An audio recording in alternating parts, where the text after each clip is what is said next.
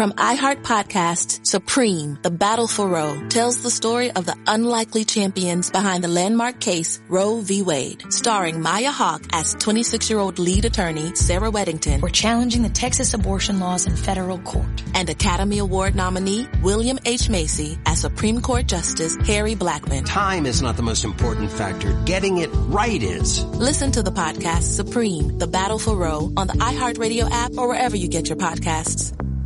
Why? Why? If you Why? have T-Mobile 5G home internet, you might be hearing this Why? a lot. Why? Every time your internet slows down during the busiest hours. Why? Why? Because your network gives priority to cell phone users. Why? Good question. Why not switch to Cox Internet with two times faster download speeds than T-Mobile 5G home internet during peak hours? Okay. Stop the whys and visit cox.com slash 5G home for details. T-Mobile prioritizes certain T-Mobile phone users over home internet users during times of congestion.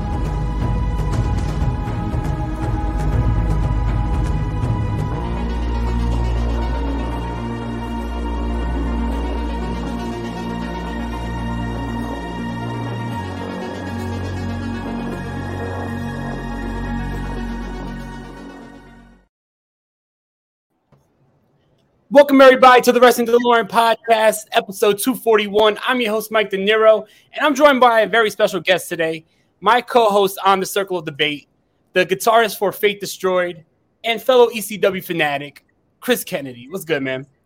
Not much, man. I'm excited to literally get in the DeLorean and go back 24 years. Um, when you start talking this era of ECW, my mind gets in a flow state. It's it not slow itself down. Ever, I am so comfortable talking about this content that I just cannot wait to do it with a hardcore fan like you. awesome, man. I really appreciate you being here. Thank you so much. I'm I can't wait. This is gonna be great. Great. But before of we many, start, way.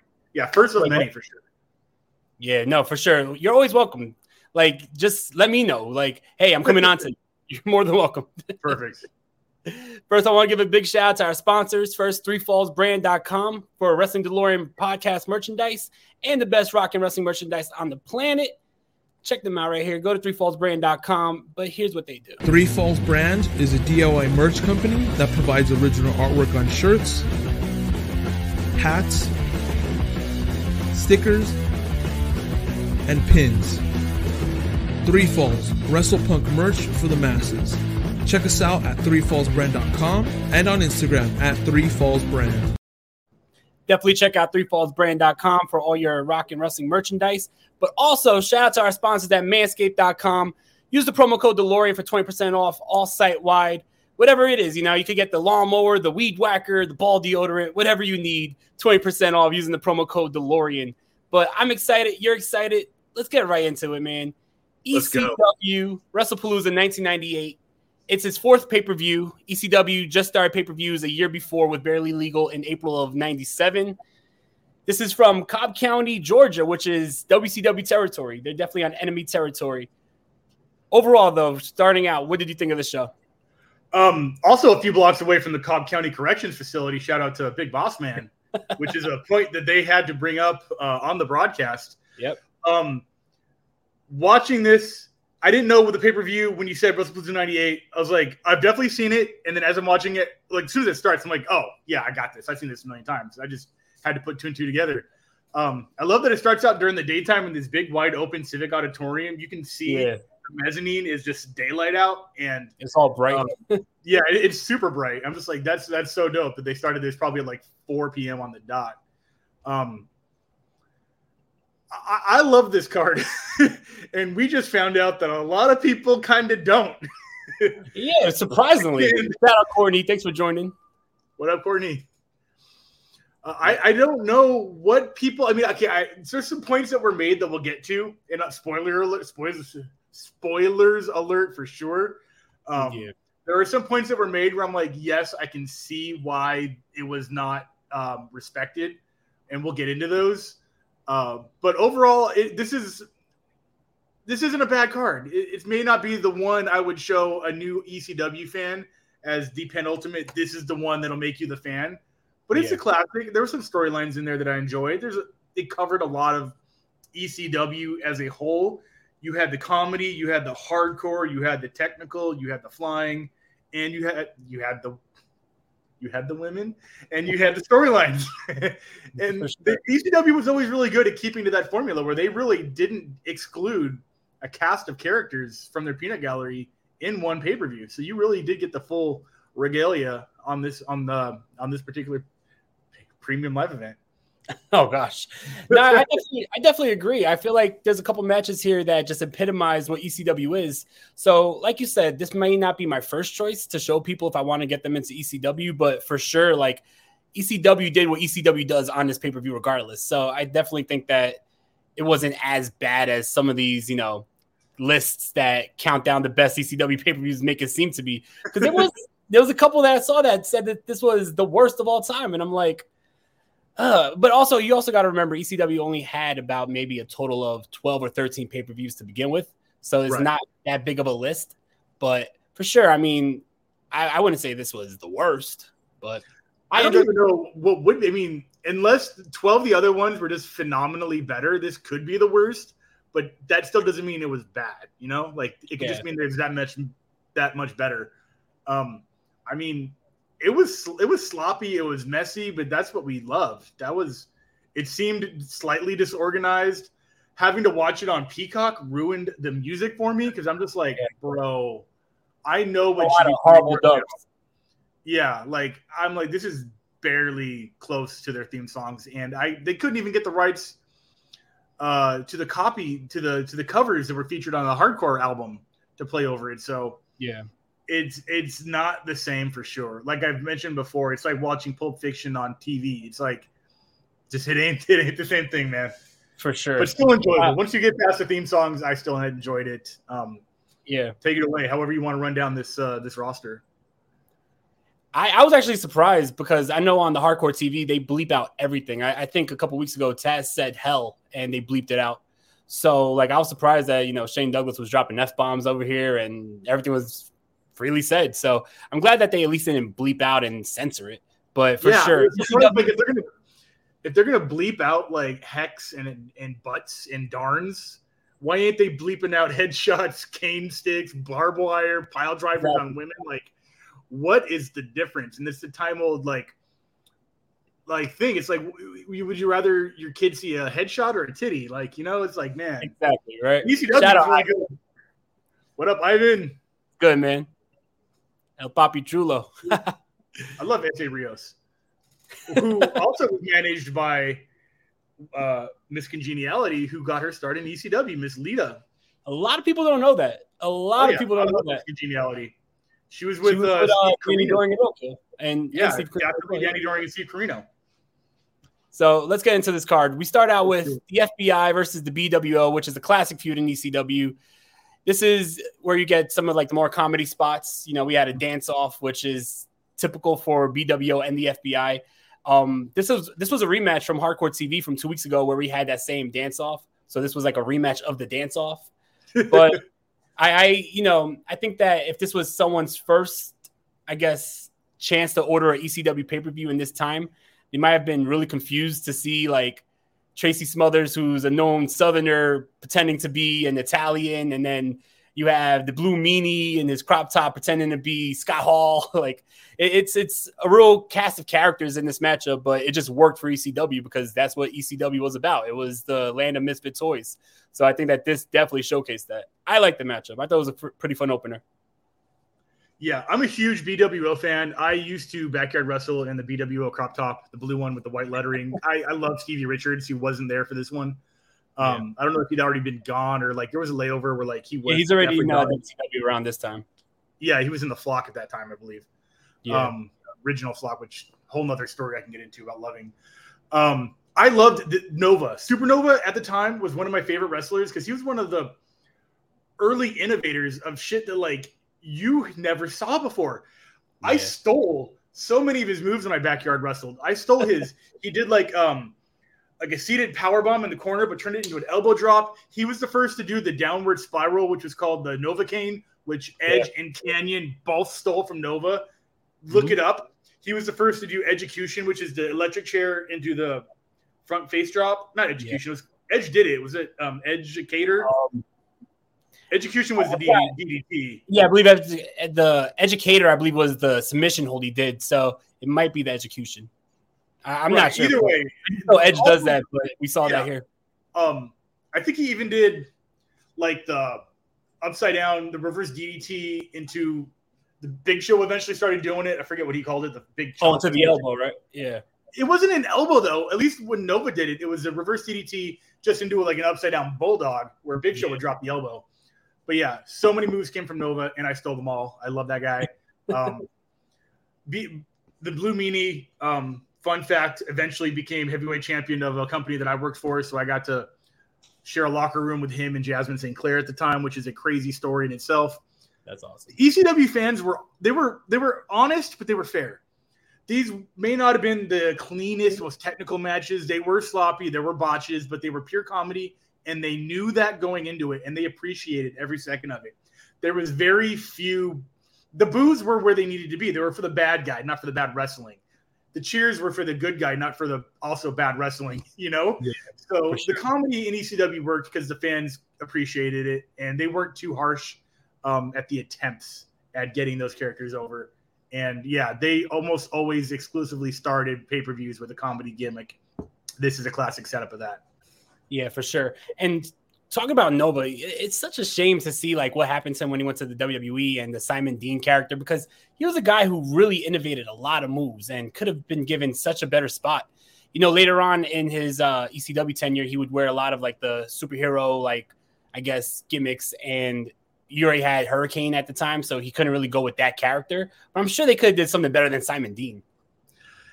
Yeah, maybe. I don't know what was happening in that room when that character came up. Who was was he the he was uh fuck, he wasn't the fitness guy, right? He wasn't the guy with the earpiece. Yeah, he was. That was him. Okay, cool. Because I know there was another guy that looked just like that. Um, but I might be confusing the two. But yeah, I don't.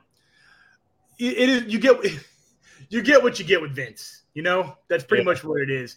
He has a character in his mind, and then he finds a person for it, not the other way around. Yeah. No, so definitely. It is what it is. Uh, Nova will always be Nova, Supernova, and uh, yeah, just an innovator of just crazy indie wrestling, and I still holds like a big special place in my heart with me. Definitely doesn't get the respect I think he's due, but for sure, a really good opening matchup. I enjoyed it. Second, we got a grudge match right off the bat, like early on in this pay per view, because you know I know they showed the um the history between these two on the show, but man, like it, it, was real like heat that Justin Credible had. They they had a match in Buffalo, I believe, around like December of '97, and Mikey Whipwreck, who already had a torn ACL, and he was coming back with the torn ACL. It was like his second match back, and he beat Mikey Whipwreck at the November to Remember uh, pay per view to end Mike to end uh, Justin Credible's um, win streak. So then Justin Credible took it out on him in Buffalo, which is around Mikey Whipwreck's hometown, and re-injured the knee. But in attempts to actually like, I guess like gimmick it and not really injure him, he actually really injured him. he was laying in with those chair shots, and Mikey Whipwreck was put back on the shelf. And I was reading that and at this time there was real heat between these guys because of that. So this was like an actual grudge match, and you could tell in this matchup the intensity was there. Um, this is Whipwreck's first match back since December, so he spent a lot of time on the shelf because of Justin Credible re-injuring that leg. And Justin Credible, you know, he was the top heel, well, one of the top heels at the time, and made no, you know, he he didn't care that he injured him. He was out every week, like making fun of Mikey Whipwreck, hobbling along, like pretending like to limp just to take shots at Mikey Whipwreck. So I felt like there was a lot of tension in this matchup, a lot of intensity, and it just added to the matchup for me. This was one of the sleeper matches of the night. I think it was really good. Yeah, with Justin Credible, you that's such a ridiculously bastard of a character that you don't know what's real or not with that with with him. So yeah. when you tell me that there was real heat, you couldn't tell that there wasn't. Um, he was so over the top uh, an asshole that I don't think he was ever cheered his entire life, even out of respect. You know, like as good of a wrestler he was, as a, as big of a hardcore icon, he never once got cheered. Um, he may have been respected for sure, but he was just complete one of the all-time greatest heels and just a I don't even know the words.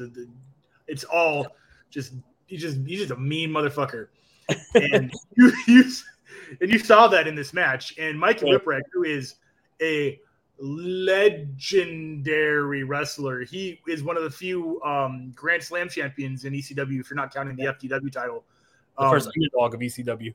Yeah, the I think the youngest heavyweight champion, also having the TV title and the um, tag titles two times, two times. Um, has gone on to train some of the best in the world. When you look at his roster of students, I mean, I have of people you may know: Kurt Hawkins, Tony Nese, Zack Ryder, Jay Lethal might be his best student of all time. Yeah. Um, I just was talking the other day because of the House of Glory show about how good Amazing Red is. Amazing Red, trained by yeah, Mikey. Exactly. Yeah. Um, and everything Joey Styles said uh, who is never one to not want to break kayfabe, is true. Joey Styles will shoot every chance he gets. The whole Stone Cold Steve Austin beating him for the belt, all this stuff like, and then he took the stunner. Yeah, probably. You could argue, obviously, that Johnny Ace was the first to do it, and he was. Yeah. He absolutely was to do He's anything with a cutter. But to do it with that setup, the way the Whip was doing it, the whippersnapper, whippersnapper, yeah, there's no coincidence that Austin took that from him. And yeah, especially it is what it is. Moves get taken, and if you're on a bigger platform, who's going to care? And when I say who's going to care, I mean who's going to believe who. You know, yeah. like if Austin's doing it on SummerSlam and you're doing it in the backyards of fucking Cobb County, Georgia, like millions of people are going to think you did it first. Exactly. And um, that is where it is. And I always love Whipwreck had those fucking dragon shirts. He always those had like it was always like um like Magic the Gathering over overcoat. It was like yeah. Classic. He always had a different one every episode. He had the one with the wizard, which was pretty yeah. Cool. Yeah. Um, but yeah, this good match. I love the they weren't called the impact players, but it was Jason and uh Justin Credible. Chastity at the time was with them. Um, this is before I believe Lance Storm and Jazz were part of the impact. Uh, they didn't even have that name, but yeah. This was a hard match to watch, like as far as like it was it was violent. They went right they went right from comedy to hardcore, and that con- that contrast was very apparent. Yeah, for sure. I actually have a funny story about Justin Credible. Um, about like I'd say maybe like six years ago, he was doing an indie in uh, New York, and my mom, me and my mom would actually like bond over independent wrestling, and I took her to the show. I believe it was a. Uh, trying to remember. I think it was called. It might be FTW. Was Fight the World Wrestling. It was some small indie, and he was in the main event against a guy who I also just saw, Grim Reaper, and he was uh he came out and he had like a water bottle, and me and my mom were like actually front row, and he spit the water bottle into the crowd and it landed all on my mom, and my mom did not like that at all, so she was pissed off to the point like she really wanted to fight the guy. I was like, "Mom, it's a legend. It's water. Chill, right?" But yeah, so shout out to Justin Credible. You know, he almost got to ask. Shout out to your mom. my mom was like, no, fuck that. Why is he spitting water on me? I was like, he wasn't spitting water on you. It was at the crowd. It was. Like I saw him take Francine with thirty with thirty kendo stick shots. Man, that could have been your mom. no, my mom's a tough woman from New York. I think Justin Credible would have definitely had a run for his money. that would have been. I would. I would have paid money for that for sure. That's that's got to be the next uh, intergender hardcore match. Was good, Blackheart. no, but for sure, I, I was like, "Ma, chill, come on, I love Justin Credible." but no, nah, definitely a, a, good matchup. That and like you said, you know, we went from comedy to like violence because it, it showed the contrast and it showed what ECW is all about. And I, I like that they had that contrast like back to back on the show. Yeah. yeah. Next up, we have the ECW Tag Team Title match. It is Chris Candido and Lance Storm, who don't get along. They don't get along. Um, I'll tell you the backstory if you don't remember the backstory from there, but they go against Balls Mahoney and Axel Rotten, the hardcore chair swinging freaks. Who do so, get along very well. yeah, who do get along. Yeah. So Chris Candido, he had Lance Storm come into the triple threat when Bam Bam Bigelow won the title and left the triple threat, but he wasn't a full member yet. He was like in training to be in the triple threat. So like when a, it was like a pledge, yeah. So when it was all like a plan to get at Taz and Bam Bam Bigelow showed that he was in the triple threat the whole time, Bam Bam Bigelow attacked Lance Storm, which led to Chris Candido also attacking Lance Storm. And Chris Candido and Lance Storm at the time was also tag team champions already. But the triple threat, they stuck together as they kicked out Lance Storm. Paul Heyman came out and said that they cannot drop the titles. Just because you don't get along doesn't mean that you just vacate the titles. So he made the rule that not only do they have to continue defending the titles, but they can't screw each other in the matchup. You can't purposely lose the titles either. So reluctantly, they're forced to win these match. Well, face these opponents that they don't want to face, but they hate each other even more. And reluctantly, they have to tag team and be a team. So it's an interesting storyline that I haven't seen since. And these are like the type of storylines that were innovated by ECW. Like you don't see that nowadays. You never see that again. And I thought it was a really interesting storyline. But you could see the tension between the two here, and they did not want to get along. I love the fact that they came out to Lance Storm's music. Candido had to go back and come out to his own music which by the way was horribly dubbed. That was supposed to be Back in Black by ACDC. You know, it sucks that they dubbed it over whatever with whatever music that the network put on it. But um, even to the announcer announcing Lance Storm and Chris Candido, and Candido had it re-announced as Candido and Lance Storm. I thought it was really uh, entertaining. But the match itself was really good. And I wrote down here that Axel Rotten is so underrated as a wrestler. People don't give Axel Rotten the the respect he deserves because he wasn't just like a hardcore guy doing like Taipei death matches and rolling around in thumbtacks. Like the guy could actually wrestle, and so could Balls Mahoney too. I remember matches with Balls Mahoney and Rob Van Dam where it was just a straight wrestling matchup and it was amazing. I believe they even main evented um, a pay per view. So definitely, this was a good matchup. Clash of styles, but I think it worked. Yeah, and that opening promo by Axel Rotten up on the balcony was a classic. He was oh, very good on the mic. Balls wasn't really the talker in the group. Axel definitely was. Um, but to uh, forget the line, something, let's get those pussies out here or something was one of the lines to get Candido and Lance out there. And then they came out and then the match happened.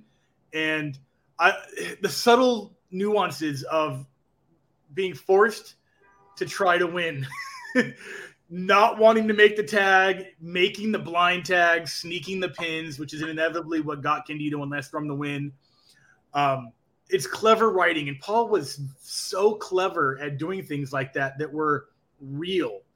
Um, and the the variable in this, and I forget the exact story, but uh, Tammy Lynn Sytch, Sunny, who was under contract. This was May 1998. She was just at WrestleMania.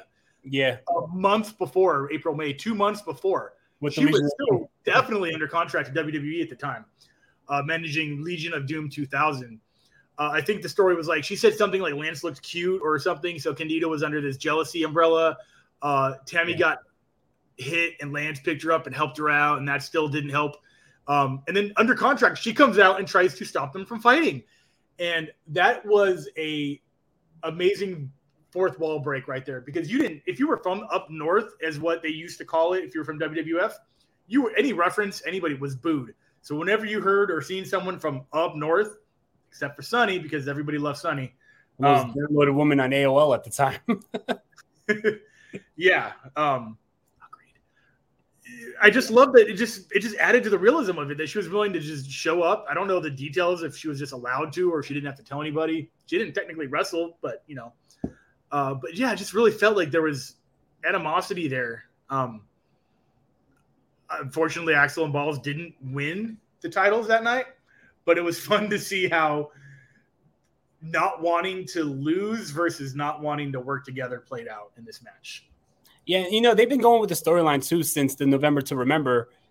That was in November. So, like, this is a couple months and they are still going with this. So, it's really interesting. I, I forget who they dropped the titles to, but it's going to be interesting to see when they eventually do lose those titles and go their separate ways. Because I believe that's what like leads into like the impact players and Lance Storm going with Justin Credible towards the end of this year. So I'm really definitely interested in that. Shout out to my boy Huey, catch this fade. Thanks for joining, man. All right, so next on the show we have ECW pays tribute to the legends of Georgia wrestling. This was awesome. We had Bullet Bob Armstrong, we had Dick Slater, we had Dirty Dog, Dirty, Dirty Dick Slater. We had Junkyard Dog, who, who, got probably the biggest ovation out of everybody. The biggest pop, probably the biggest pop of the night, to be, yeah, to be honest. Real. We had uh, the Masked Superstar, who they said was famous for breaking the neck of uh, Bob Backlund. I thought this was a nice little tribute spot. You know, ECW didn't usually do this, but it was cool to have these legends a part of the show. Um, New Jack tells a story about a little run-in he had with Junkyard Dog that night, and I want to hear this. I, I, forgot it was like some like RF video shoot that New Jack was on, and he talked about how he knew that Junkyard Dog at the time was on drugs, right? And New Jack, who God rest his soul, God rest both of their souls, but New Jack wasn't really one to judge. But he said that he didn't want anyone who's on drugs in the locker room, which didn't make much sense. But yeah, so I know some things, and it wasn't just yeah, yeah. Go yeah. ahead. I, am not putting anyone on blast. Yeah, so he, he tells Junkyard Dog, "You got to leave," and Junkyard Dog said, "Why do I? I'm a legend. What are you talking about, right?" And he said, "I heard you do crack." So Junkyard Dog tells New Jack, Yeah, I was doing it with your mother. And then they get into like a little scuffle and they had to be separated. so, like, literally right before Junkyard Dog came out, it literally happened right before there was a, like a little scuffle between him and New Jack. and New Jack's match. It's like right, right, after, right after the segment. Oh, That's shit. why New Jack came out already all pumped up and looked like he was ready to kill somebody because he just got into a little. He was. He was always ready to kill somebody. Yeah. what up, Kofi? Uh, yep, we got Chris on, man. It's definitely a big episode. Exactly. Talk about calling the kettle black. Junkyard talking. it was it was just a funny ass story that I I don't know. It's, I wish I was a fly on the wall to see that. Yeah, I, a wall very far away. For sure. So after this, we had Joey Styles bring out Shane Douglas, who was severely injured going to the show, right? They, Shane made, Douglas, it, they made it very clear to go over all 25 of his injuries. Yeah, fractured palate, um, orbital, yeah, orbital bone, fractured bones in his crack, elbow, and crack, like he said, everything. infected sinuses. yeah, this dude should not have been cleared to be in public, let alone a wrestling ring. Yeah, for sure. But um, I I thought that this was funny because the go home show to this, we had Shane Douglas like as the definite heel, like beating up Al Snow, tying him up, and just like going to town on him. And then I, I believe those shows were shown on a Friday in New York. So this that was sounds a, about right because I would watch them at like 1 a.m. on TNN. Yeah, so this this was a Sunday. So two days later, and he's being presented as like the heroic wrestler who's going to wrestle through injuries. I just thought it was a little weird how they went from all right, this is like our top heel to this is our top like baby face, like fighting through injuries. But yeah, man, like he he was all like taped up, his elbow was all taped up, and he cut this promo how Shawn Michaels was a pussy for giving him the title with just a little bit of a head bump. Yeah. And talk about what um Scott Hall and other wrestlers who like were injured and they go home for like six months, but he's wrestling through his injuries and how he's a real man and he remembers when wrestling was a sport and just the typical franchise Shane Douglas promo. And then out comes Taz to ruin all the fun.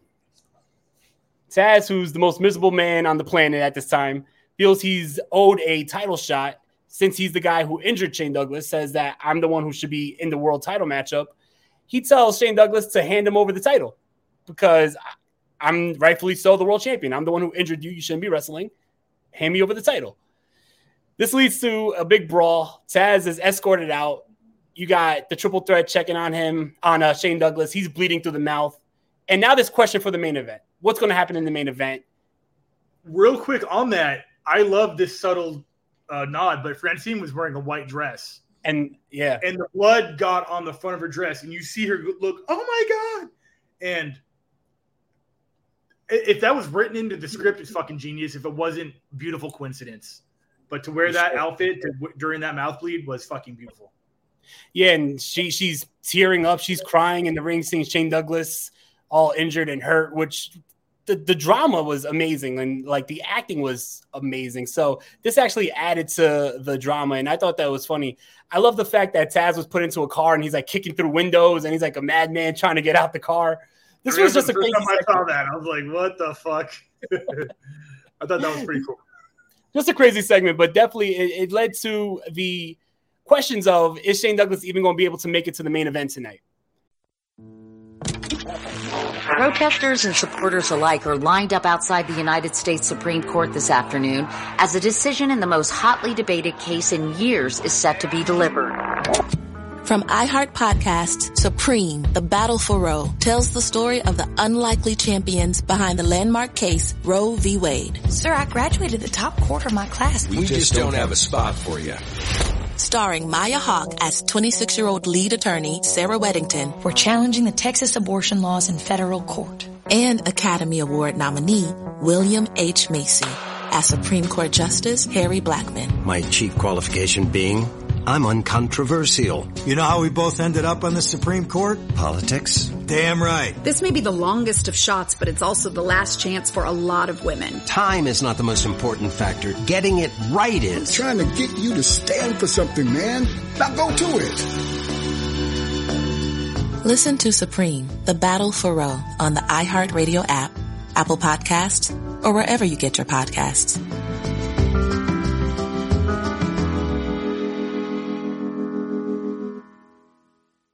Why? Why? If you Why? have T-Mobile 5G home internet, you might be hearing this Why? a lot. Why? Every time your internet slows down during the busiest hours. Why? Why? Because your network gives priority to cell phone users. Why? Good question. Why not switch to Cox Internet with two times faster download speeds than T-Mobile 5G home internet during peak hours? Okay. Stop the whys and visit cox.com slash 5G home for details. T-Mobile prioritizes certain T-Mobile phone users over home internet users during times of congestion. But like I said, Triple Threat was in the ring. They all escort Shane Douglas to the back, but Bam Bam Bigelow stays in the ring because his match is next. And he's going against the guy who I just said got into a little scuffle with the junkyard dog. He's going against New Jack. And this was a clash of styles, but I thought it worked. I thought that this was a fun brawl between them. I hated the fact that we didn't listen to, uh, we couldn't hear Natural Born Killers. We were listening to some whatever dubbed over hip hop song that they gave New Jack. But for sure, this was a classic little ECW brawl between New Jack and Bam Bam Bigelow that got both of them bloodied. We seen a balcony dive from New Jack where he goes diving with a guitar and hits Bam Bam with a guitar, but it looks like he injured himself more than he injured Bam Bam. I overall I thought that this was a great matchup because you know I love New Jack, I love his personality, I love his hardcore brawls with the music playing in the background like a movie scene. But I'm also a huge fan of Bam Bam Bigelow, one of my favorite wrestlers of all time.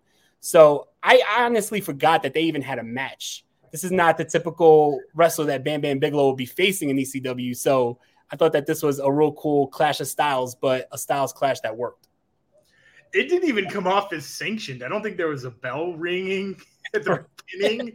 I thought it was just New Jack wanted to come out and fight as New Jack. You know, New Jack's gonna New Jack for sure.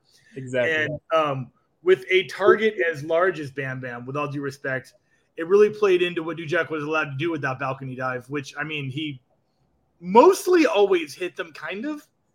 And that's usually he usually definitely takes the worst of those, I think. For um, sure. But I I could be wrong. I think what happened, New Jack did the dive, landed on Bam Bam, but Bam Bam got up first and carried him to the ring for the pin. is, that yeah. what I think I saw? Because there was like a yeah. thousand people there, and it, it was a bloody mess for sure. But I think that's how the match ended. Yeah, um, he came off with the with the guitar. I believe he connected with the guitar, but he landed feet first. I'm sure he must have hurt himself badly. Yeah, sure. he must have jumped like at least 15 feet in the air. And then, yeah, next thing you know, Bam Bam's carrying him to the ring. Yeah, and he gets the victory. But like I said, it was a, it was a styles clash, but definitely interesting, and I thought it worked. Yeah, I mean, this is you're not going to get anything out of New Jack besides that. That's it. It's For just sure. a matter of what did he bring to the ring this time? A shopping cart full of keyboards, guitars, fucking a Godzilla toy. Which, by the way, I, I, had one of those Godzilla toys. That it is the roar. It made the roar, right? When you, yeah. yeah. For sure, that was entertaining. But and you could tell, like, I don't know how you like, I guess, fake the nut shot with the with the crutch, but that looked vicious. And Bam Bam was checking on himself a couple times after that. Speaking of hardcore, we're going to even we're going to stay with the theme of hardcore wrestling here. We have oh, a yeah. classic tag team matchup. Not this one might not be a classic, but a classic feud in ECW. Yeah, between sure. the Dudley Boys versus Tommy Dreamer and the Sandman. Um, a couple weeks ago on ECW Hardcore TV, it was supposed to be Tommy Dreamer and the Sandman versus the Dudley Boys in Fort Lauderdale, but Joel Gertner brought out the Bushwhackers as the newest members of the Dudley Boys. And as Tommy Dreamer and the Sandman were fighting the Bushwhackers, the Dudley boys, including Big Dick Dudley, all three of them attacked Tommy and the Sandman from behind and hit a devastating 3D on the Sandman, injuring his neck. So that's why in this matchup you saw he was moving a little gingerly and then had to be taken back out because he re-injured the neck in this matchup. But like I said, if you want to talk about ECW and what like epitomizes ECW, it's these type of hardcore brawls where anything could happen. Sandman has to be taken out. Spike Dudley just randomly joins the matchup and he's sanctioned in the matchup because he goes for a pin and the referee counts. But this was everything that I remember ECW to be just wild, wild west craziness. I, I love this. Yeah. And there was a time in ECW, and I think only in ECW, where you, I'm going to say this as carefully as possible you didn't know how good the Dudley Boys are at wrestling. I think honestly until they got to main roster WWE. Um, not that they were bad wrestlers, but they didn't have the storylines to show it. I guess you could say. Yeah. Uh, they were always in hardcore matches. There was always six of them. Uh, there was always outside interference, and there was always there was always weapons. So you never got to see them do what they did when they became the greatest tag team of all time up on Raw. Yeah. Um, that being said, this was a class. This is this is a, a blood feud. It always has been, especially the Dudley boys, and then Spike Dudley and anyone who he's helping out with. Yeah. Um, Spike Dudley obviously starting out on their side, getting kicked out, and then always just being the the runt of the group, the thorn in the side, always running in, always trying to get his one up, and sometimes getting it, but then also always getting um, paying for that as well. You know, like he would come in, hit the um, acid drop, and then get thrown up into the third row. And that's who Spike Dudley was. yeah. Yeah. Um, but classic tag hardcore match. It was, it was messy. It was sloppy. Um, sign guy who I love, who always had a clever sign. Uh, this I think had a stop sign inside of the cardboard cutout. Joey Styles referred to it as like yeah. a loaded sign. I thought that was super clever. Um, but yeah, this only moved the storyline further. Um, Tommy Dreamer and Sandman weren't always exactly best friends, but they did have common enemies most of the time because they were both faces on just two yeah. different sides of the fence. And the Dudley Boys were everybody's enemy. So anyone you can get to face the Dudley Boys, they were your homie for sure. I think Joey Styles had a lot of enjoyment with the innuendos for every time Big Dick Dudley had any move because even on hardcore TV, you know, every time big, or something like that. I forget what he. I forget what one of the Yeah, he, he hit a choke slam and he called it the total penetration. Yeah. Um, a couple weeks ago, he hit a like a double clothesline on Tommy Dreamer and the Sandman, and he said "Big Dick unloads." Like Joey Styles had a lot of fun at his job, and it, yeah. it showed. But definitely, I I like this matchup. I think um it was a nice nod to what happened to Tommy Dreamer and the Sandman a couple weeks ago, like I said in Fort Lauderdale, because Tommy Dreamer and the Sandman were both on the ropes, like leaning there after the beatdown, and then D-Von and Bubba came back into the ring. Bubba had the kendo stick, D-Von had the chair, and they hit Tommy Dreamer and the Sandman. Here, when Sandman comes back out with the neck brace, they have the Dudley Boys leaning on the ropes, do the same spot for them. So even uh, Joey Styles mentions how that was a receipt I thought that was a cool little storytelling moment there to like bring back the original brawl that started the feud. But good matchup. I, I enjoyed it, and like I said, you know, this was a classic feud between two teams that every time they got together, you knew you were going to see something violent. And you know, for as much as ECW is known for their great wrestling, their comedy spots, they're also known for their violence. And it's hard to find two better teams that brought that type of violence than the Dudley Boys and Tommy Dreamer and the Sandman. Yeah. yeah. If you at home have a chance, with all due again with all due respect, if you have a chance, go back and watch Beulah McGillicuddy do her work. She was such a good girlfriend character um, yeah. to Tommy Dreamer throughout her entire career, which was short lived. You know, as she she came and she went. Um, she really wasn't there for the long haul. You know, she's not there for a long time, just a good time. And she was fun. She's one of my favorites of all time. Um, sure, yeah. This this entrance with Tommy Dreamer, kind of backtracking, a plus plus. for so, sure. Definitely go back and watch that Tommy Dreamer entrance. Next, we have the ECW Television Championship match. It is Rob Van Dam versus Sabu you know, it was supposed to be Sabu versus Bam Bam Bigelow. That was the match that was announced on Hardcore TV. But just two weeks ago, Rob Van Dam beats Bam Bam Bigelow in Buffalo, New York for the television title. Sabu said that Van Dam was just there to, I guess, warm up Bam Bam Bigelow, and Rob Van Dam ends up winning. So Sabu didn't have faith that Van Dam could actually beat Bam Bam. Van Dam beats Bam Bam, and this is how we get this matchup. Um, Sabu the week before this was in a matchup with Al Snow, who is obviously the number one contender for the world heavyweight champion, and had Al Snow beat. And as the referee was counting the three, Van Dam threw in the towel because he was concerned about Sabu's health. So there was a lot of back and forth going uh, into this matchup. And I thought for the first half of this matchup, it was very entertaining. Um, I like the fact that Van Dam got on the mic and said that it was all you know, everyone's all gullible. We're not going to really fight. That's my tag team partner. But then Sabu turns on Rob Van Dam to start the matchup. Um, a lot of innovative spots. You know, Van Dam and Sabu were two of the most innovative wrestlers of all time. So a lot of innovative spots in here. I just felt like towards the ending of the matchup, it started to drag a little bit, and we found out why they were going to go with the time limit draw. But there was a lot of spots in here. I'm like, why is Van Dam not going for the pin? Like he hits a five star frog splash through a table and then picks him up to hit like a whatever he like a slam or something. And I'm like, it's a little weird. Like, why is Van Dam not going for the win here? But then we got the time limit draw, which the crowd did not like. You know, they were chanting bullshit. They were chanting five more minutes, but we go with a draw. So Van Dam's first title defense of his historic two year reign is a Two draw. Years. Yeah. This storyline essentially never ended, but in a good way there was always um, a conflict of interest in this, and the big caveat to that, the big catalyst to that, was Mister Right down the middle, Daddy O, Rob Van Dam, Sabu. I'm gonna call it even, baby. Yep, Mister Bill Alfonso, um, who, no matter how you look at it, I'm coming out a winner. RVD, Sabu, it don't matter. Bill Alfonso. And that storyline was so amazing. And you can see both of them rolling their eyes. Like this fucking guy um, who was always playing both sides. I, yeah. I, think it was in this match where RVD Bill Alfonso would always hold up the chair for the Van Daminator. I think it was in this match where he's like threw him the chair, he holds it up, and then as soon as Van Dam goes for the kick, he pulls it down and he just, yeah. he just kicks Sabu without the chair, and and Sabu just starts talking to uh, uh, Bill Alfonso just starts talking to the camera, like right down the middle. He turned around instantly, like he held it, brought it back, and he was like, "Either way, I win, Daddy." It was like just it's endless possibilities with this kind of writing and having two again best friends as a tag team who hate each other who are also both going for both belts essentially at that time.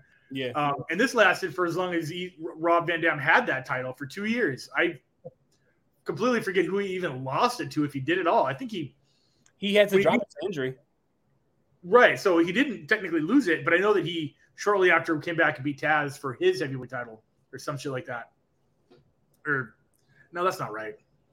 No, Taz, he, lost, Taz lost it to Mike Awesome, but I know RVD beat Taz after that as kind of the the get the fuck out of ECW match. I think that's what it was. yeah, something like that. It was two years later. Leave me alone.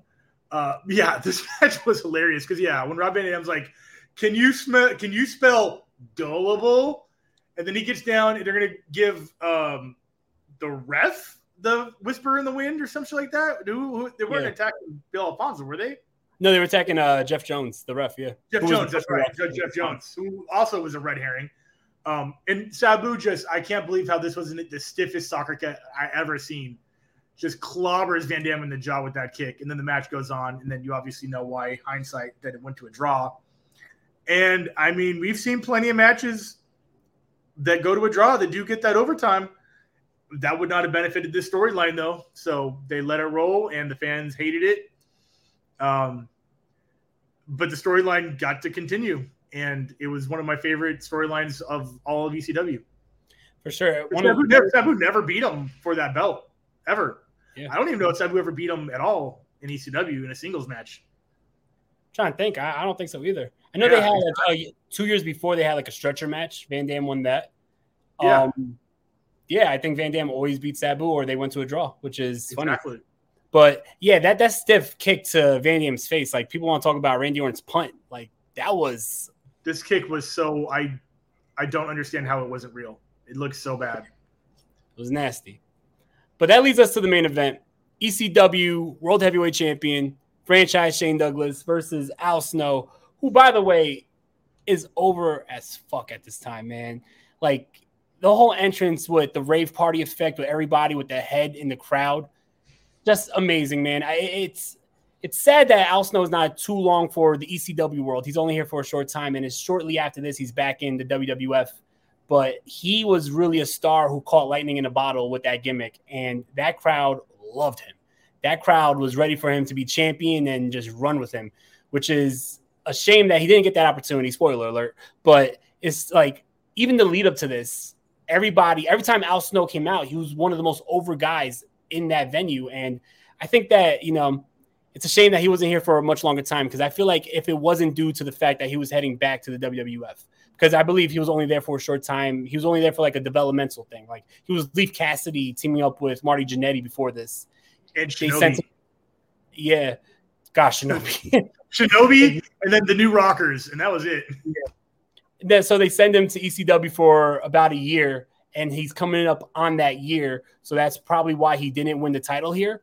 But if he was here for a longer period, I think without a doubt he would have been one of the most celebrated champions in ECW history just because how much that crowd loved him. The match overall, it was a shorter match. Um, understandably so. Shane Douglas is injured as hell. He's barely walking into this matchup. But um, first thing Shane Douglas do, does, he takes off his arm brace which I thought was interesting. You know, he he's going to take this beating like a man, apparently. But really good matchup. I thought that Protesters and supporters alike are lined up outside the United States Supreme Court this afternoon as a decision in the most hotly debated case in years is set to be delivered. From iHeart Podcasts, Supreme, The Battle for Roe tells the story of the unlikely champions behind the landmark case Roe v. Wade. Sir, I graduated the top quarter of my class. We, we just don't have a spot for you. Starring Maya Hawke as 26-year-old lead attorney Sarah Weddington. We're challenging the Texas abortion laws in federal court. And Academy Award nominee William H. Macy as Supreme Court Justice Harry Blackmun. My chief qualification being I'm uncontroversial. You know how we both ended up on the Supreme Court? Politics. Damn right. This may be the longest of shots, but it's also the last chance for a lot of women. Time is not the most important factor. Getting it right is. I'm trying to get you to stand for something, man. Now go to it.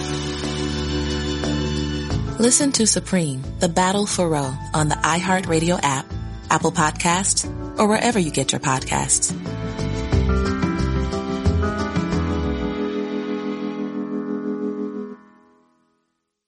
It showed a different side of ECW, the more like technical brawling side. And I was surprised, even though like I what's called I saw this when it happened, right? Because I actually had this on VHS. I just couldn't find it. And I don't even think I have a working VCR anyway if I found it. but I was surprised. I remember when Shane Douglas won this matchup because I thought just because of how popular Al Snow was at the time and because of how injured Shane Douglas is, he's obviously going to need to take time away after this matchup. I was surprised that he won this matchup. Overall, though, I like the I like the celebration at the end with everyone coming out, picking them both up on the shoulders, and they shake hands. Um, definitely a babyface moment for the franchise, Shane Douglas, who is the top heel at the time. Yeah. Um, obviously, the lead up to this was how injured Shane Douglas was. Um, then we got to see before this the locker room promo from Al Snow, which was very stern, very serious a little long winded. I think it went on for about six minutes, um, which it, it is what it is. But the the juxtaposed to that was how stern and serious and mature Al Snow was in this. And you wait for it if you know the character, just for him to you, you find out that he's talking to Head the whole time. which, Classic stuff, man. which was so beautiful because I knew it was coming because I'd seen it. But if you don't know, then you watch and you're like, oh, what the fuck? You was talking to a plastic or a styrofoam head this whole time, which I love. and I can see what Vince saw in this particular version of Al Snow was um, merchandising through the fucking roof because when that character went to went to Raw, it was the same effect. He was as over as Rover. Everybody in the audience had the head. The head chants were deafening, and if they weren't handing them out, they were selling them out. Um, Do you remember the action figure controversy with Al Snow? I it got head right, and that was like, don't say that because it means blowjobs. No, so they had the action figure. Where I come from? no, I mean same here. But what's it called? So the action figure came with like the head. I'm gonna And this here real quick. Keep talking. so what happened was I believe some MIT professor saw it and put out an article saying that the WWF is promoting a man walking around with a decapitated woman's head. It right? has a metal. I'm looking at it. I see it right here. He's wearing the Job Squad shirt, which is beautiful. It Yeah. has the metal ream on it from a mannequin stand. So WWF had to take it off the market because they didn't want people to be confused thinking that they condone, I guess, beheading women, which I don't know who condones beheading women, but that was a whole controversy. And ever, ever since then, Al Snow figures came with like a styrofoam looking head, like the white one, and not with the head. So yeah, for a time period, Al Snow lost a lot of merchandise money in figures because I'm looking at one. Uh, this might be fake, but it has pepper. Oh, I, think nah, it's- I think that's I think that's fake. That looks fake as fuck. I would never. That's bad. that's dark. for real. But yeah, so Al Snow lost a lot of money, he says, due to uh not being able to sell his action figure. I was actually lucky to actually have the action figure. You know, now on eBay it goes for like mad money because it was like taken off the market. When I was younger, I didn't know better, so I opened that shit up as soon as I got it. But yeah, I had like the little head, and it's, it's just crazy to think that anyone could mistake that as a wrestler who walks around with a real decapitated woman's head, and that's a gimmick. And like, I don't know why it made like public, it made mainstream news. Nobody looked into the gimmick to see what's actually going on here. Of course not. That was the whole thing in the Attitude Era with video games and violence and the Columbine thing. Anybody was pointing fingers anywhere else but themselves. Um, Crazy. There were so many other things that happened during the Attitude Era that, that got you know coverage for shit like that, and that was one of the lesser. Um, I'll say crimes because there's not a better word for it, but you know, lesser things to worry about was a fucking styrofoam head. We just it takes ten seconds to Google it. I mean, okay, Google wasn't around, so never mind. Yeah, you'd actually have to wait till Monday to watch the show. but yeah, the match itself was. I am not going to use the word good in any sense of the word. It was maybe entertaining. It had storyline. It was maybe Shane Douglas's worst match, and I'm going to blame Al Snow for that because how many great matches does Shane Douglas have versus how many great matches does Al Snow have? Especially I mean, the at this time, the last couple weeks, like I said, hardcore TV leading up to this, great match against Sabu, great match against Van Dam. He had a great match against Candido. I know those wrestlers are all great wrestlers. there we go. There we go. That's a Bret Hart effect, though. I feel like he had to hold back a little bit because of how injured Shane Douglas was. Because, like I said, for weeks leading up to this, I was seeing him pull out Asai moonsaults and doing all these crazy spots and technical wrestling. And I feel like he had to hold back because how injured Shane Douglas was, which leads me to say, like, why wasn't there an audible call then if this guy was so injured that you couldn't wrestle a full matchup? This was May 1998. Uh, I'm going to assume that Al Snow already had his contract signed and he was on his way out anyways. And why give him the belt if he's just going to go up north? That to me, I've always thought that that's exactly what happened. Um, I'd have to, I can Google it right now when Al Snow, Al Snow debuted. That's what I'm on- thinking too. Like, I, I can't confirm it, but I believe that at this time, like soon after, he was back on WWF television. Yeah, that's exactly what it, I don't think that they were going to put the belt on him, knowing that that contract is probably either in his inbox or already signed at the time. Um, definitely later than 97, 98. Yeah, yeah. Uh, talking head, talking head, attitude era. It just, yeah, it just says 98. So I'm just, you know, whether or not him coming back to WWE had an effect on that, I don't think him winning the belt may have been the right move at the time because that's kind of like this and, and then what just shane's gonna get it back again or like it's just kind of hard to sell a good guy having the belt long term he can have it for one night and you get that cheer um, which we we kind of we got a bullshit chant and then we got a cheer because of the result. And to, to, be honest, that looked like a it looked like the correct finish, but it was a little sloppy. Al Snow went for like a sunset flip from the top, kind of botched it. Shane sat down, surprise pin. Um, I, I, just don't know where they would have gone with Al Snow having the belt. I don't know what would have been next for him, like feuding with Sabu again, because that's a leftover storyline from the week before. Maybe um, Taz, because I know Taz was calling out Al Snow how he's not fit to be in the main event. I'm the guy who should be in the main event. So, you know, Al Snow never really had a response to Taz, so maybe they could have went with that feud. But definitely, yeah, that would have been interesting. But like, what was the whole thing? Quit talking to that fucking styrofoam head and get in here. Like, th- that would have been the whole feud. And then Taz yeah. would have thrown him across the ring, and then Taz mission to the head, and then that was it. Taz mission to the head. I'm just. just you don't have a throat, so it's going to be a blood choke.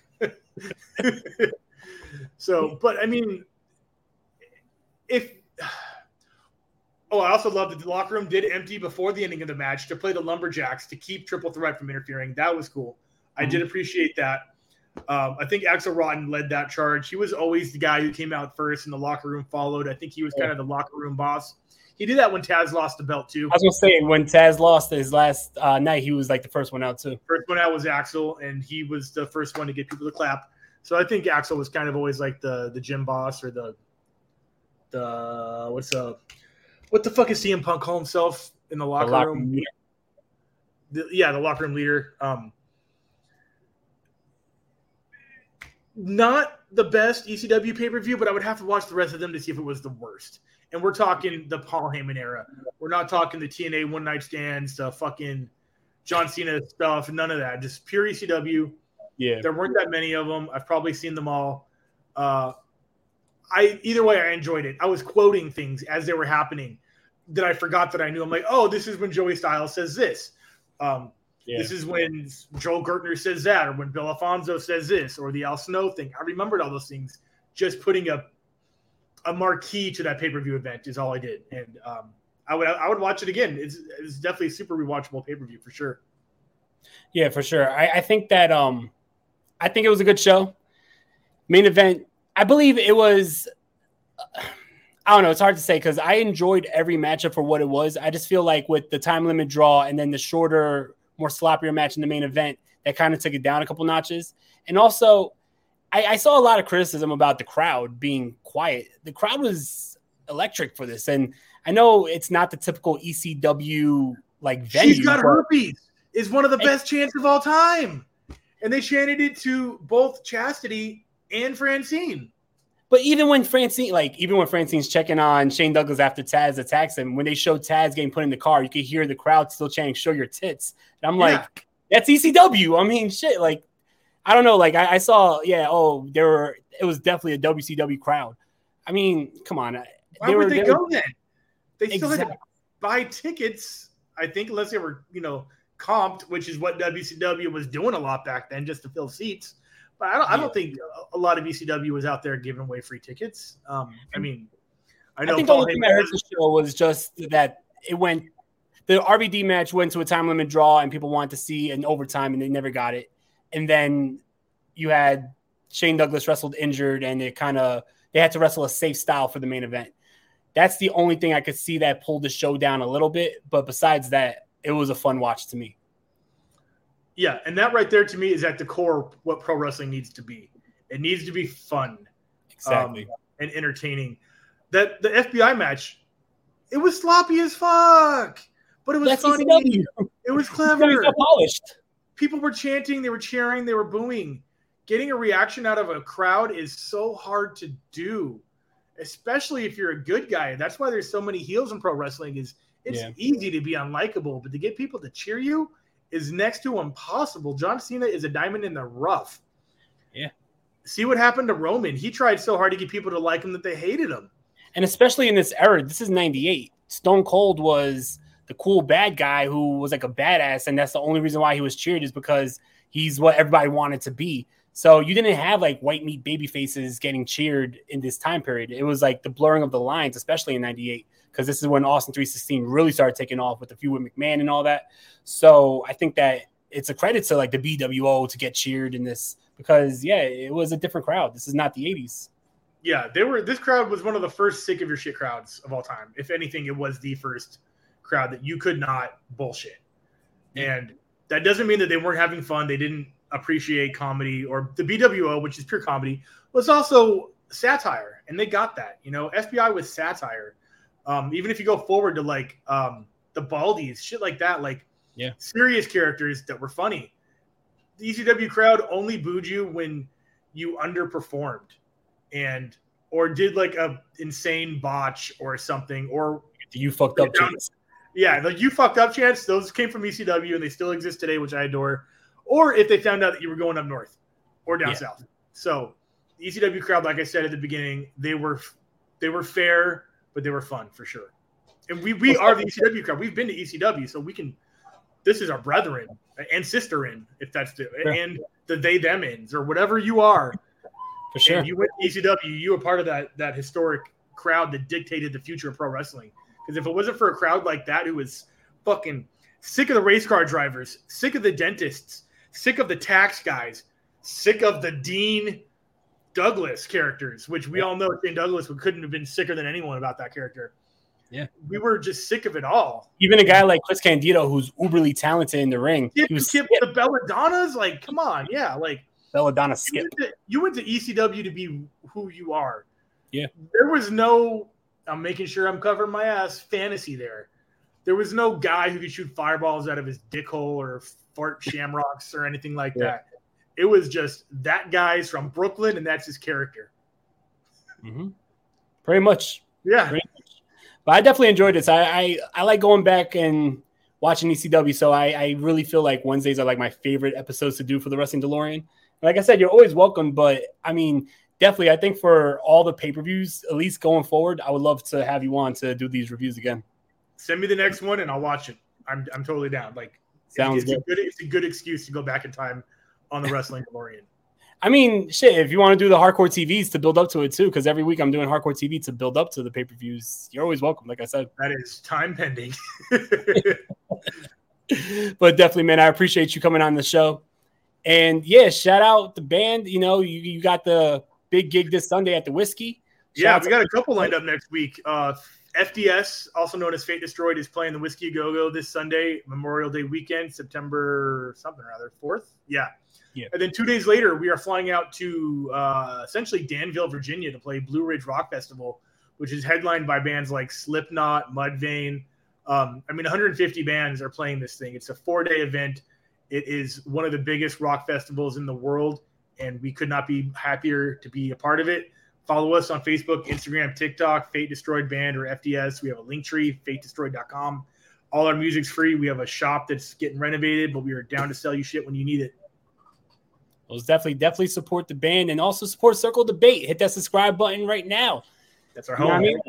I, I really appreciate you coming on. I appreciate everybody in the chats. And I will be here on Friday with the new episode of the Wrestling DeLorean podcast. But also, I will be here tomorrow with episode 117 of Circle of Debate. So, everybody, thank you for joining. Take care. Love you guys. I'll catch you guys on Friday. Bow to your sensei.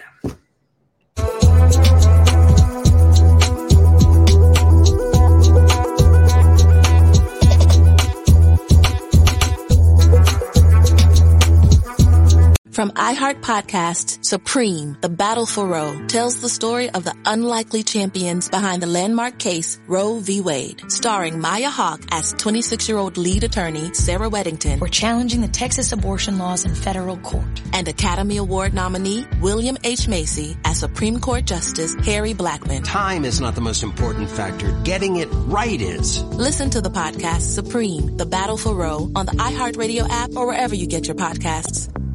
Why? Why? If you have T-Mobile 5G home internet, you might be hearing this Why? a lot. Why? Every time your internet slows down during the busiest hours. Why? Why? Because your network gives priority to cell phone users. Why? Good question. Why not switch to Cox Internet with two times faster download speeds than T-Mobile 5G home internet during peak hours? Okay. Stop the whys and visit cox.com slash 5G home for details. T-Mobile prioritizes certain T-Mobile phone users over home internet users during times of congestion.